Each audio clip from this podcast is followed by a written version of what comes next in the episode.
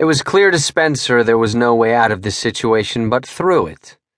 He threw up his hands and faced Tomas. Fine, go ahead and teach me. But when you find out it's hopeless, I want you to remember I told you so. You're not hopeless. Nobody's hopeless. Tomas went to the stereo and flipped through to some pop music. That's the first rule of dancing. Believe you can.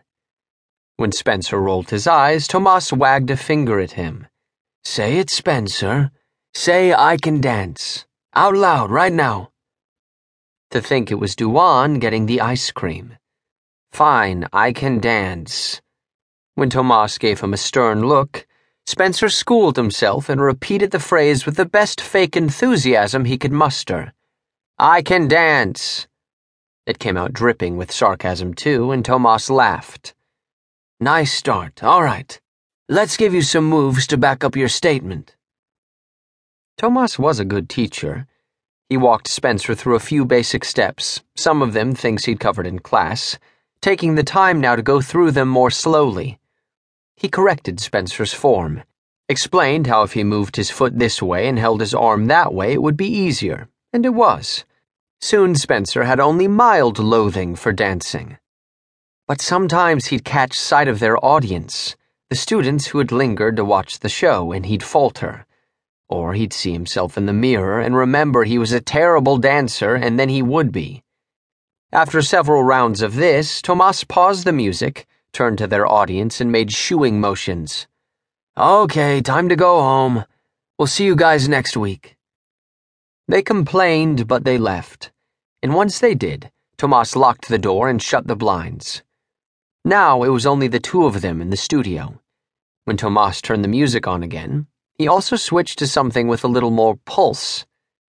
You've loosened up some, but you're still in your own way. Your greatest obstacle to dancing is that you don't think you can dance. And you'll never get anywhere if you don't get rid of those negative thoughts. But I don't care if I get anywhere, Spenser pointed out. I only did this for Duon. He's not even here anymore. You should dance for you. And you should dance, Spenser. You're bursting to. Five times now you've nearly let go, then remembered yourself and buttoned down. It's killing me. It's killing you. Spenser gave him a long glare. That is the most overly dramatic thing I've heard anyone say this month, and I teach kindergarten. I don't care whether you believe me or not, but I'll tell you one thing. You're going to let go and enjoy yourself before you leave this dance floor. This was a nightmare. You don't get it. I don't enjoy this. I never have. I never will. You will tonight. Spenser meant to say no. He intended to insist, to turn on his heel and march, no flounce off the dance floor. Yet he did none of this. He simply stood there, awkward and miserable waiting for Tomas to do the impossible, to teach Spenser to dance. Put your hands on my shoulders. Tomas's hips were already undulating, his body moving with some kind of compulsion to the sound of the music, as if it were wired under his skin. When Spenser obeyed him, Tomas smiled and put his hands on Spenser's hips. There you go. All right. I want you to relax. Don't try to dance. Simply stand there and allow me to move your body. Surrender your muscles so I can show you what they can do. Spenser surrendered for three seconds, then went rigid as ridiculousness set in. I can't. You can. You just did. But then you got afraid. Why are you afraid, sweetheart?